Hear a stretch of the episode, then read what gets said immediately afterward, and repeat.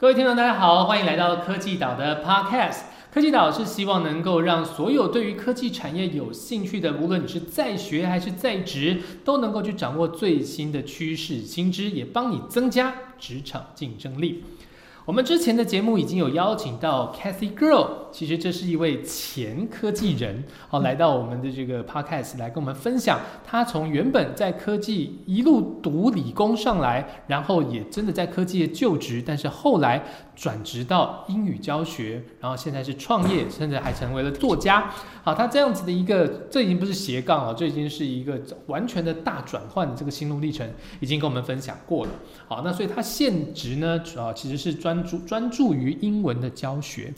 那而且他的英文教学还有一个独特的一个方向，就是它其实跟你的所处场域、你的职能、职场有非常紧密的结合。好，比如说之前请他当家教老师的这些学生，好，他都会去看你在这个职涯中、职场中需要什么样子的英文，然后给你能够立刻现学现卖的英文。这个就是 Cathy 书上的那句“一旦学过英文，马上用出来”，这个是他书里面希望能够传达的一个理念哦。好，所以其实。好，Casey 不只是英语老师，也是职涯教练。我们今天就来好从这个前科技人的立场来跟我们分享一下职场英文的一些学习跟一些观点。好，那 Casey 请用英文，我们马上来随堂测验。啊，你的表情相当惊讶。我们用英文来跟我们的科技岛的听众来打声招呼吧。对对，自我介绍啊，都可以，都可以。哦，OK，好，Hello everyone, my name is Kathy. And I used to be an engineer, but right now I'm very passionate about learning English and how you know teach people how to express themselves. And I'm working a lot on my own content and social media. So feel free to follow me. Great，好，那个科技岛的听众，如果上面的东西你如果没有办法充分理解的话，哈，请跟我们科技岛联络，我们帮你介绍给 Cathy 老师来好好的学英文。我刚刚随便讲，应该没关系吧？没有很清楚啊。那其实就是刚刚其实，在我们的自我介绍中有提到了，其实原本是原原本是工程师，但是现在其实我们是专注英语教学，而且这个内容其实也是你现在正在呃，你有自己的 social media 正在做耕耘，直接来跟大家做直接的沟通。好，所以其实现在呃，这个书也是你现在跟大家沟通的其中一个界面，对不对？我们看一下这个书名叫做《有种英文模仿术》。嗯，好，所以啊，这个是因为你你其实不是英文母语人士，不是，但是你却是用呃自己去拆解这个整套语言的这个方式来教英文。那你怎么选定这个书名的？什么叫英文模仿术呢？嗯。会选这个书名，其实跟我自己学习方法有关系。嗯哼，以前在高中或是大学或研究所，大家可能老师教完课之后，大家回家要写题目，会先看一下课文。嗯嗯，但我自己是都以前都不会看课文，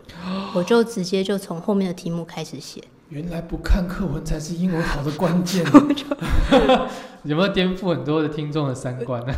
就是，我就直接去看那个题目要解什么，我再回头去找会用到的公式跟理论。所以我觉得，如果对解题没有帮助，我就不会学，我只会学我用得到的东西。嗯，对。所以这个回过头来去看这个模仿，其实在我在教英文的时候，我也会去帮学生看，说他在他们实际的工作场合或生活场景会用到怎样的英文，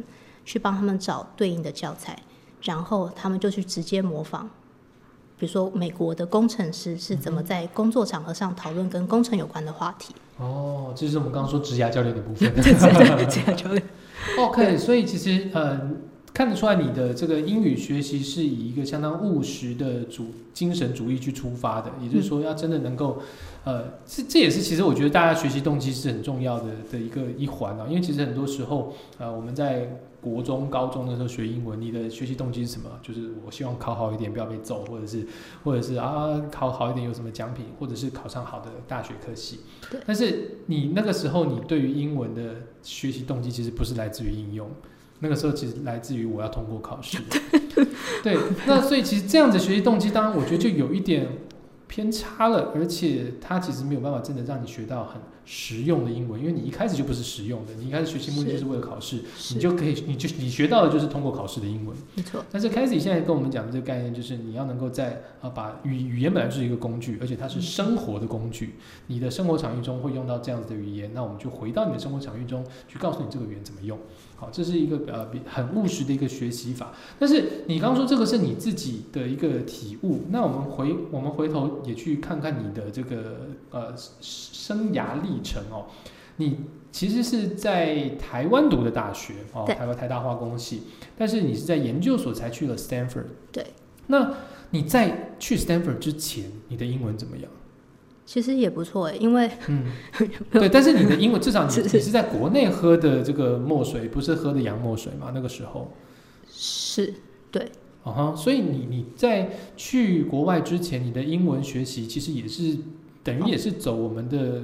国国民教育的体系、啊。哦，我懂你意思，嗯，嗯，但是因为我自己一直以来对英文都有额外的兴趣，哦所以说你你那个时候就有自学自修了。有像以前小时候一开始大家应该是读大家说英语，嗯，然后后来变空中英语教室，嗯。然后我自己真的还不知道怎么搞，我就会莫名的把那个 M P 三就是反复的放，就早上就一直听，一直听，一直听。哦，所以在同学听那个韩团或者是什么的以前是的韩 MP 三听那个的时候，你是 听的是长春的英语教室或大家说英语之类的。对对对，我现在在公车上就会一直一直听然后就是听到那个老师讲的话，我都已经大概知道他要讲什么。嗯所以以前就是那种沉浸在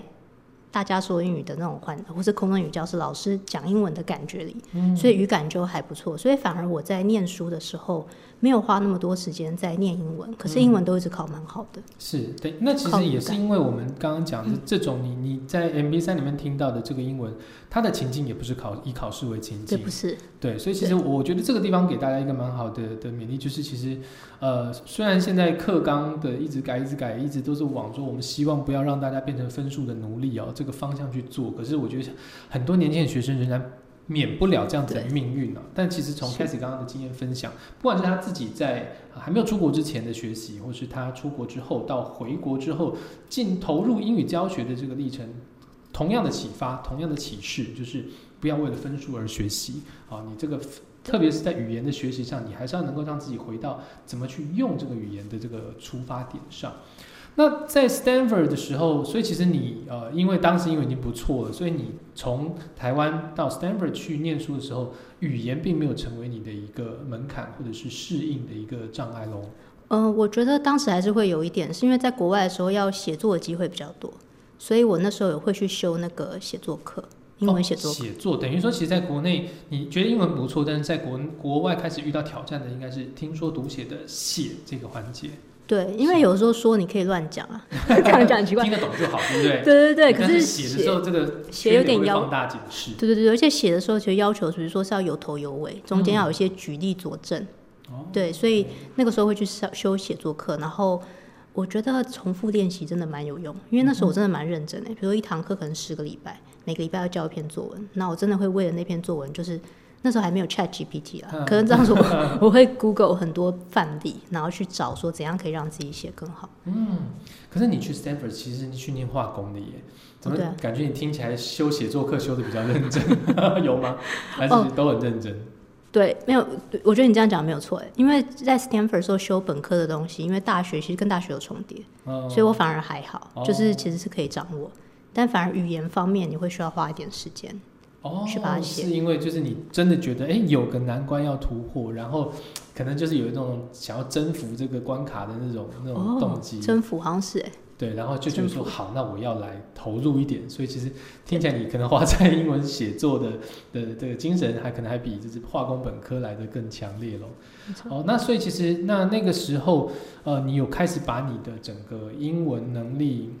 几乎是靠拢到呃英文母语使用者的的程度差不多了。我我觉得应该母母语使用者可能没有那么厉害啦，嗯但是以应付一般常用会用到的英文来说是没有问嗯没有。问题了。对。但是因为呃，如果你学的是，会不会很诚实？我应该要说像母语使用者。因为你毕竟是去念化工的，就是你在 Stanford 是去念化工的，可能你没有办法在那边接触到很多不同的呃生活场域哦。哦，对，所以会不会在学习上，就是刚刚我们讲说，我们的英文学习要以场域为基础，那那个时候的英语学习会不会也有这样子的局限？哎、我觉得真的会，像你讲的，所以你要就这就是为什么我现在选择教英文，我也不会想要教那么多生活的，因为我不会赢过那些在美国在地，然后每天去酒吧的人的这么贴近当地人的情境。对，所以就像你说，我那时候在 Stanford，其实比较接触到还是比较学术英文对，那种课堂上的讨论一些题目。嗯，对，然后又加加上我又比较乖，所以我也不会说去 没有去 bar 泡，没有去，没有在 bar 学英文，没有，我比较 对，可能写作业这样。那呃，除了语言这个刚刚讲的，就是你你把它视为一个你可以征服的关卡，然后你也真的成功征服了。那文化上呢？因为其实我们呃，其实我我自己对于语言也是很有兴趣的。那我我，但我一直觉得呃，语言是文化的载体。也就是说，哦其实我们在学一个语言的时候啊，你你学到的是这个语言背后的一一套文化体系。就比如说，呃，我我因为我自己之前跟中研院的这个语言学的老师也做过访谈啊，哇，就比如说啊，就是说呃呃，中文跟英文在句法结构上有一个根本的差异，就是呃，中文会把重要的东西放在前面。我想想，哎那个字有有点久了中文比较重要，可能会放后啊，放后后面放后缀，对对，这是英重点是后文重点缀，那会放但是英文放在前面。那他们说这个可能是来自于这个民族性跟这个呃，就是整个文化推移的呃潜移默化的一个影响。那你在当时在美国直接是在这边生活的这个感觉，有在文化上有感觉什么不同吗？因为其实呃，这我会这么问，也是因为其实现在在很多人学英文哦，都会落入一个台式英文的学学习法，好、就是他用很用中文的方式去思考。然后就结果他们说，他们觉得英文怎么学都学不对，然后就会有人给他们建议，其实你要打破这个台式英文的这个框架。嗯，那一个其实有在 Stanford 见见识过哦，当在在地生活跟文化的人，呃，你怎么去看待就是语言学习在文化这一块上的这个 gap？嗯，呃，我可以诚实的讲，就是其实我在 Stanford 的时候，没有特别感觉语言有遇到什么问题，嗯，我反而是后来无缝接轨了。就是 我好像还好哎，就是好像那时候就是用以前学到的英文，然后我不太确定，因为你刚刚在讲之后，马上就想说，会不会是因为我当时是念研究所，嗯所以我接触很多都是 international students，就是哦，是来自各国的人，所以来自各国的人可能是印度人，懂。是澳门人，就是所以我可能感受到那种很纯粹美式文化的冲击，我觉得相对少一点。哦但是你可以感受到另外一种，就是大家都在，有点像这个熔炉感，就是来自各个不同文化的的这个人，现在在同一个文化场域中间，要去彼此可能磨合相处，然后对，在如何是这个还一定程度保有自己文化风格的情况之下去接触更多新文化的这样子的一个感觉。对，因为当时对我来说冲击比较大，可能是印度同学都很会讲话，嗯就是可能一上台报告，然后我可能讲两句话的时间，他就讲四句话，然后我觉得有一种我好有压力哦，我就想说天哪，而且他讲的每一句话看起来都很有道理，然后就是同样的话他讲就是比较有自信，然后我讲可能就觉得明明就是讲一样的东西，而且可能其实我做的事可能还比较多，所以那时候让我比较有压力，反而是这个，我就觉得哦，看来这个台湾代表队跟印度代表队，他他赢了，他赢了，这有一些 一些经验。哦，所以其实那个时候，其实的确还是感受到不同的国际的同学们给你有一些呃来自不同的印象啊。我觉得他们比较会讲形容性的东西，嗯就是同样一件事情，我觉得华人会觉得拍谁要谦虚，嗯要讲说我们，比如说从八十分，我们可能会讲七十五，他们会讲到一百，然后他们会有个故事去包装。我觉得这个是让我觉得比较厉害的。嗯哼，那你自己在那个时候，呃，有没有什么就是啊，作为台湾代表队，你有没有什么就是你觉得你在那边做的很好，然后让其他人印象深刻的？做的比较好，让人印象深刻。我觉得我比较实在耶，务实性格又再度出现。就是如果我说我要做到的事情，我就真的会做到。嗯所以我在，可是我觉得好像不是台湾人或，因为你知道小组报告有的人就是会打混，所以嗯，这也不是我这是个体差异。对对对，这这是个体差异，不是文化差异。但那说不定你的印度同学也是个体差异啊，搞不好。哦，有没有可能？对，所以我好我好像我不知道，我某种程度上好像有时候觉得没有这么擅长讨论文化这个话题，是因为有时候你也不确定说到底是个人特质还是对啦，这个因为观其实要观察观察文化，其实它必须更大面向的去去接触了。对，那如果我们的确也不能这样真的，比如说以偏概全的去去衡量。但因为我自己会一直想扯到文化，是因为我真的觉得呃，语言中间有些线索其实很有趣的。好，就是你在呃，就讲同样是英文好了。那比如说印度同学使用的英文啊，跟日本同学使用的英文，我们不讲口音哦，我们不讲啊，就是他那个原始母语带给他的影响。但是你会发现他们在呃，比如说用一个语言的表达上，可能就会有属于那个国家那个文化带出来的那个氛围。我我自己没有那么多经验，因为这个是英文不是我的范围。但是比如说我们跟日本人沟通的时候，会有一个呃刻板印象，叫做日本人非常好礼，所以。光是比如说我们在呃英文呃书信往来的时候，你看英文写的那个英文 email，他可能开场白就先把一堆客套话，就是啊，是我们上次怎么样开场白聊了一大一堆之后才切入正题。哦，这个我自己在商用的场域中间用英文跟日本人沟通的经验。你讲这个我有感觉，是因为之前也是有跟那个学生然后一起听那个日本人的康口，嗯可是他们就有个问题啊，我都不知道他到底要讲什么，前面会有一段不着边际的，而且他们会很容易讲话很模糊。我哦，这就是我发现那个台湾跟美国嗯。说错了，我觉得华应该怎么说？亚亚洲洲跟美式，我觉得亚洲就是带有一些模糊的空间。嗯，I think I think there's a problem with something，就他会说，我觉得那个有问题，那你就可以直接，你应该是直接讲说你的问题到底是什么。但我们可能就会模模糊糊就会说有问题，就 我后来发现写信有看到这个现象。哦，这个我这个就是我觉得刚刚讲的，这是这就是呃，我觉得是一种文文化带来的潜移默化的影响，也影响到语言的使用。嗯，对啊，那所以呃，从你的认知角度，呃，那些台式英文，呃，跟真正呃要用比较没有那么台式英文的这个要去避免的话，最大的关键是什么？我觉得关键真的是模仿、哎，嗯哼，嗯，对，因为像比如说，我可以直接举个例子，比方说，如果今天我们想要问一个人问题，嗯像我们今天是来一个职涯网站的频道嘛，对，那我相信现在很多人可能都会想要转职或是做一些斜杠的东西。那如果他如果想要问我说，诶，你是怎么做斜杠的？这种时候会怎么问？你考倒我了。对对对，所以很这是很有趣哦，就是因为像通常如果是一般人问，可能就问说啊，那你怎么做的？可是其实因为之前我有去观察美国人怎么讲，其实他们会事先解释自己的背景状况，然后再提出问题。所以那时候我就有去听他们的广播节目，他们是会用一些架构，像是 I'm trying to，我想要做什么什么，先接上，先解释我要干嘛，接着再说 The problem is，但是我现在遇到的问题是什么？然后最后再说 I'm wondering if 怎么样怎么样？诶，我想请问你可不可以给我一些建议？所以以刚刚那个举例来说，如果今天有一个人他想要问我说，你我要怎么做斜杠，在下班后继续做，他就可以套用刚刚那句型说、I'm trying to start my own side hustle，我想要开始做斜杠，接着再说 The problem is I don't have enough time，、我现在的问题是我的时间不够。I'm wondering if if I'm wondering if you can give me some tips on how to start my own side hustle，、哦，就是可以这样很有条理的把东西给问出来。这我又出现了，就是 Cassie Girl 这边我们令我们很熟悉的 拆解，对对，因为其实你刚刚把 你你用了三个呃，在在整段沟通当中非常具有呃指标性意义的这个词汇，哦，或应该说片语啦，嗯哦，就是比如说一开始是说 I'm trying to。那这个东西是一个起手式，这个起手式它后面的东西代表的就是现状问题的描述，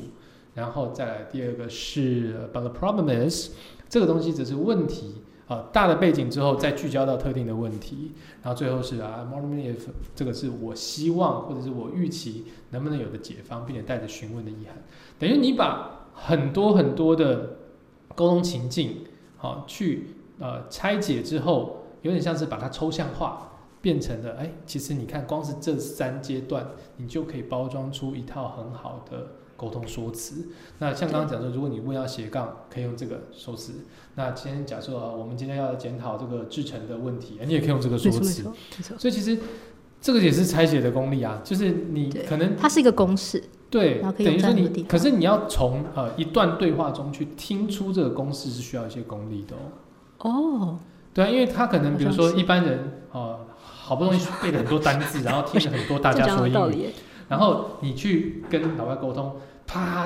讲一大串，呃，比如说像刚你用斜斜杠那一段好了，然后结果他听到只是啊，我刚刚听到 hustle 这个字，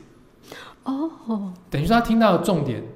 是，我听到架构，他听到一个单词，对他可能听到的是我学的会比较多对。对对，所以所以 那所以其实这个地方给大家的学习启发是，其实你你要去找出那个架构来。那找架构的技巧，可能以 k e y 刚刚跟我们分享的，可能就是要找到那个呃带有语义转折或者是呃沟通目的的那种词汇或片语。好，因为其实你把这个东西抓出来之后，它后面接的那一大串就有迹可循，也能够去判读说它这一段话在呃语言结构中扮演什么角色。哎，我觉得你蛮厉害，你应该有在研究语言的东西，就应该是，英文不好，英文不好。我觉得你可以讲出这个算蛮强的。我确实觉得就是这样哎。是，所以所以其实我对觉得呃，大家跟着 k a s e y 老师学英文的时候，其实要、我觉得是可以把握这样子的关键。那所以其实像刚刚讲的这个这个呃公式或者是特定的句法，其实就我觉得它就是可能在不同的文化中间会有不同的使用习惯。好，那我觉得这 e y 也可以，大家可以好好看看这个《英文模仿术》这本书，就是呃，他会你介绍一下这本书好了，就是在创作的这个缘起跟呃它主要的重点。其实也是一个意外，就是并不是很你人生好多太多太多意外。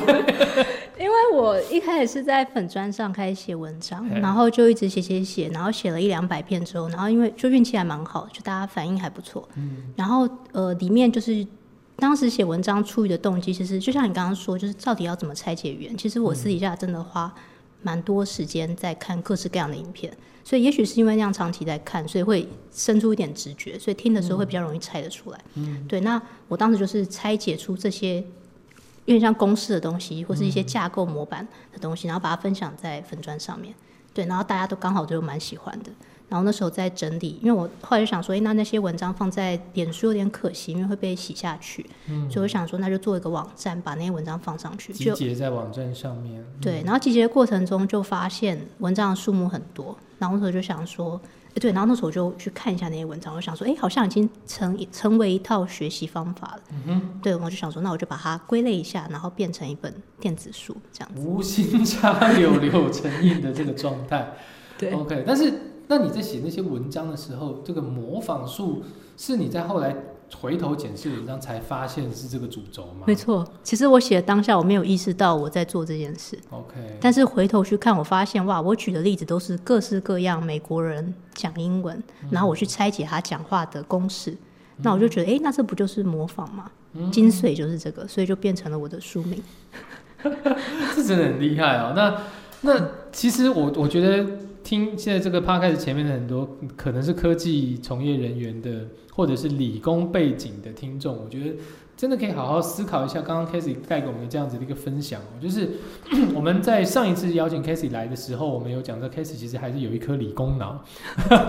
这理工脑会帮助他去呃把呃可能在生活中接触到很纷杂、看似杂乱无章、没有条理的这些讯息、资讯、语言内容等等，一切都好，然后他去把它整理出一些条理，去梳理脉络，然后架构化。好，其实，在英语学习是这样，其他事情何尝不是哦？所以我觉得，呃，各位理工的理工界的这些人才们，如果你们其实 有这样子的思考习惯的话，你们也可以看看说，会不会在你们的生活当中，除了工作之外，嗯啊，有哪些呃事情，其实你也可以去做这样的尝试，去把呃条理给整理出来啊。比如说，可能比如说你很喜欢吃美食，好了，好，那我们也可以去啊去分析说，哎，那我你喜欢吃美食的这个啊，比如说以呃。你要你吃的是东南亚那边的料理，那你可能就可以去分析出一些不同的美感。好，在食材选用上、料调味上，好跟啊、用餐环境的气氛上啊、等等这些东西，你分像刚刚这样子，我就列出了不同的真的，我觉得你讲得蛮好的。其实真的是每个人学语言要有属于自己的分类。嗯，对你抽出一些类目之后，你就可以开始这个架构之后，你就会开始去，它像是你把一个柜子就搬到了你的家里面，每一格放不同的东西。那你今天在学语言也好，你今天是跟你自己开启你的美食之旅也好，很多方式架构出来了，你就可以慢慢的去充实它。你看，像我旁边这位，现在充实充实就充实到一本书跑出来了。这个这个斜杠虽然是无心插柳，但是这个现在形成的这个遮印也是非常的的可观哦。那 你毕竟是在科技产业待过的哦，那在英语学习这件事情上，呃，科技产业。它有什么样特殊的英文要求呢？就你的认知来说，我觉得科技产业其实，我觉得跟银行或金融有点不太一样。科技产业要的是沟通的速度是快的，嗯哼，对，所以就是其实你讲那句话不用很复杂，但是他想要知道你到底要讲什么。最好直接讲重点。所以工程师会直接互相用单字来沟通吗？对，就是我们都不讲句子，直接单字。没有，你说的完全没有错，哎，真的假的？所以没有，他们彼此之间如果很熟，自己在干嘛，其实根本不需要很正规的英文，用一些单章彼此就懂。所以通常会遇到问题是，他们要开始有点往 PM，或是有点往上或对外的时候，他要把东西解解释的让别人懂，嗯，的时候，他就会需要开始用一些比较有架构的方式把英文讲出来。是我们科技岛上面哦，有一些专栏文章，它都是呃工程师去分享他们的职涯心得哦。比如像我们有很有一个很厉害全端工程师叫林鼎渊，那他跟我们分享过说，他觉得其实当一个从你只是很会 coding 的工程师，到你要开始做 PM 的工作的时候，最大的关卡是什么？是语言能力。就是因为你你开始要讲的东西不是让机器听得懂，而是让人听得懂。没错。那你要掌握你的需求的沟通，那其实真的啊，他他就说有一些。可能已经很习惯自己去，就是把埋头写扣的人，他就没有办法去胜任。你要跟一个团队去沟通你们的任务，去做分配，把你的需求用很清楚的语言做表达出来。所以他们发现说，语言学习其实在理工这一端其实很重要。那呃，如果还特别把这个语言学习很重要这件事情，再加上了一个外语学习的话，那看起来它的重要性就。呃，更更重了，因为其实它不只是要克服刚刚讲这个表达意思的这件这个问题，它还要跨语言去达到表意的这件事情。我觉得你真的讲的很好，哎，就是因为其实已经不是语言本身的问题。其实如果说今天只是一句话要怎么翻，现在翻译软体也很方便。嗯。但很多时候是有没有办法把自己的事情讲得够清楚，这个点。比方说，你今天要讲自己的工作的状况。有的时候可能他们会讲，工程师可能会讲很多，嗯，对，但是可能有时候我们想要听的是你已经做了什么，你正在做什么，你接着要计划什么。那这种时候其实你可以很简单的用三句话，又是拆解，各位听到又是拆解，你 可以说 We have 怎么样怎么样，以前我们用过现在完成式，We have finished 什么东西，然后接着说 We're working on，你就可以用现在进行时说我们现在正在干嘛，接着再说 We plan to。Work on，再继续讲下去。OK，对，哦，太厉害了，真的。所以其实，嗯，PM 要学的不只是沟通哦，你如果还要做到跨语言沟通的话，连刚刚这样这些句法的公式，其实也都可以应用在职涯当中。Casey 的英文教学其实是很有你自己的特色，对啊。那有没有你的学生会就是不太习惯这样的教法？你有遇过这样子的？如果不习惯，应该就去找别人了吧？哦，这么帅气！因为我觉得现在这时代。找人的成本很低啊，对吧？网络上讯息很多，所以大家都是找跟自己同频的东西。了解，对。其实这样也比较呃，因为人透过网络，你能够去接触的面向大，其实物以类聚的情况也更明显了。因为大家就是能比较很容易找到自己的同好，或者是至少是在呃价值上认同的事情上有共通的状况。好，那这这集的最后，我们来谈一下，就是刚刚其实你也提到了这个学语言学习工具的的事情啊，因为呃很多人在 AI 出来之后都说翻译会失业，然后也有一一些人说，呃好像不太再需要那么认真的去学外语了，因为呃用 ChatGPT 翻的比 Google 翻译好太多了，因为它是一个大型语言模型，Google 翻译它它的那个还没有到这个语言模型的程度。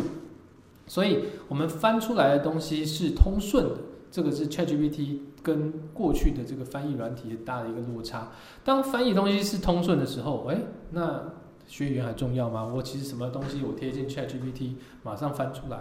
那呃，以一个目前在呃英语教学界还还在继续耕耘的一个教育者来说，你怎么看呃 AI 的诞生？然后对于刚刚这些有这样论调跟想法的的学习者，你有什么样的建议？嗯，呃，其实我觉得 Chat GPT 出来大概半年了，嗯，然后我自己也有在用它，我应该算是蛮会用它的老师。哦，我真我真的觉得它蛮好用的耶，因为呃，其实像你刚刚说，像其实我前面刚刚也有讲，其实如果你只是要翻译一句话，那已经不是问题了。对，所以现在，但我觉得这个东西出来很棒的是，它可以消弭，让这世界上的沟通变得更精细。嗯，因为很多时候，即便我们是在讲同一个语言，还是有很多误解的时候。翻译落差的问题哦，就是我说，我说，即便是我们都在对，我们都在讲中文哦，哦其实也常常搞不清楚对方在干嘛。你去看公司里面的 PM 跟工程师，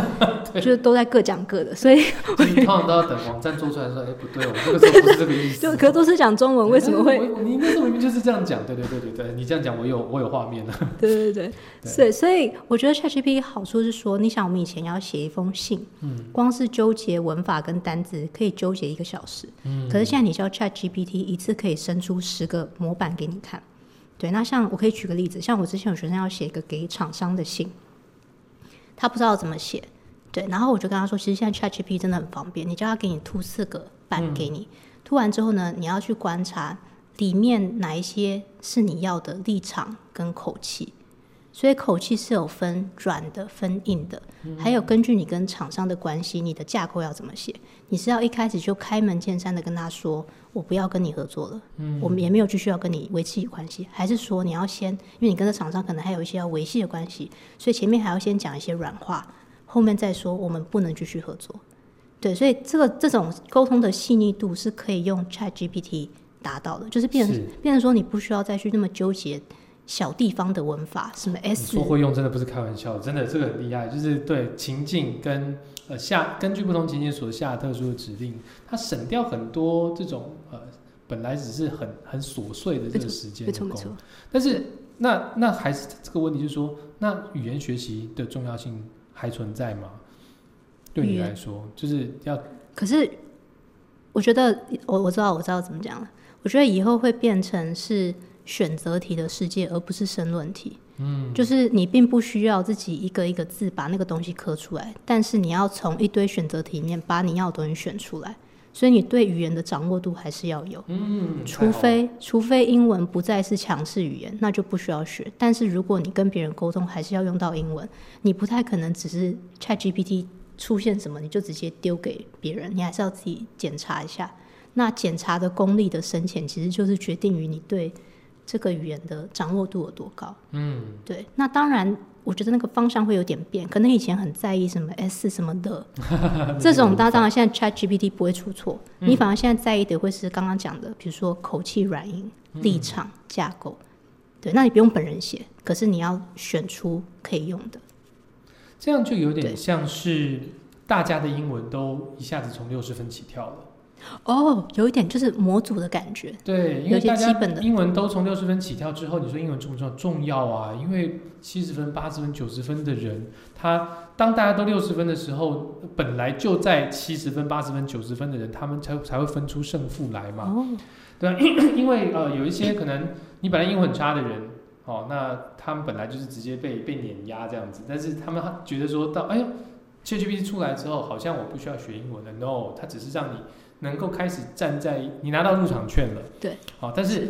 也就只是入场券而已。你入场，你进到这个呃沟通的场域之后，你你能不能做出有效的沟通这件事情，其实并不，你还是必须要能够去充实语言上的这个素养，你才能够去做到。其实像刚刚 c a s i e 跟我们讲的，呃，我觉得就是呃把 AI 当成语言学习工具的人，必须非常谨慎的去学习跟思考的。就像刚刚讲的，你语言绝对不是只是文法正确、句子看得懂，这个其实只是语言学习的最低标准了、这个还是对不起，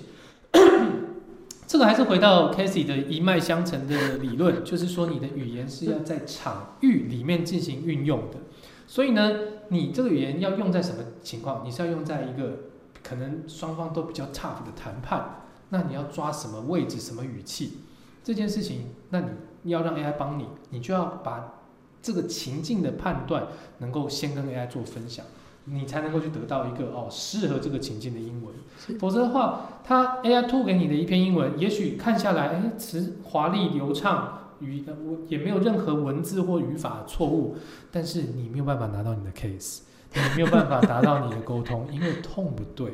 因为你你没有办法用这个这样这个语言，这它只是一个达到一个基本最基本的沟通，而没有办法达到进阶沟通的一串语言。OK，哇，所以其实。这个连 AI 的世界是选择题的世界这件事情，我们都获得一个启发性的思维。今天真的非常感谢 k a s e 的分享哦。谢谢。好，那我们今天这个段落的最后，帮我们给我们一个，就是你这本书哦，希望带给大家在语言学习上最重要的启发，以及呃吸引大家要为什么要来看你这本书，给我们一个结语吧。好，呃，这本书其实出发点是，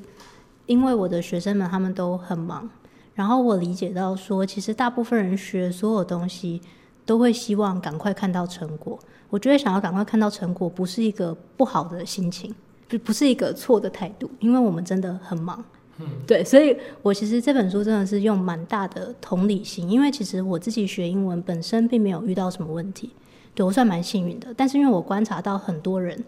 学语言其实真的学得很辛苦，就是他背很多单词或是记很多文法，就是痛了一辈子，但是在关键的场合，英文还是讲不出来。我觉得这真的会，我就看过很多他们说哦那种胃痛啊，或是很沮丧的感觉。对，所以我才我觉得这本书其实最大的 take away 应该是说，希望大家拿到它，然后可以跟着里面的模板句型，然后去造出属于你自己真的会用到的句子。然后你就可以真的把它用到你自己的场合，嗯哼，这样应该就可以发挥它最大的价值。任何场域都适用吗？还是偏科技人适用？我其实里面任何场域都适用，而且现在很棒是还有 Chat GPT，嗯，所以里面的句子呢，我当然呃里面举的场域比较偏科技业，但是我相信大家就算是在金融业，你想要造一些属于自己的句子，你把它丢到 Chat GPT 让它帮你改一下，也不会是什么问题。嗯。对好，太厉害了！我们连结尾都帮我们带回到这个 我们现在的 AI 浪潮当中。非常感谢 Casey Girl 今天参与我们科技岛的 Podcast。他的新书《有种英文模仿术》，一旦学过英文，马上用出来。这个其实之前在电子书的时候就已经有掀起一波热潮哦。那现在这个实体书也欢迎大家好好的这个练习一下自己的英文，然后让你在职场上能够突飞猛进。今天非常感谢大家的收听，我们科技岛 Podcast，下次见，拜拜。拜。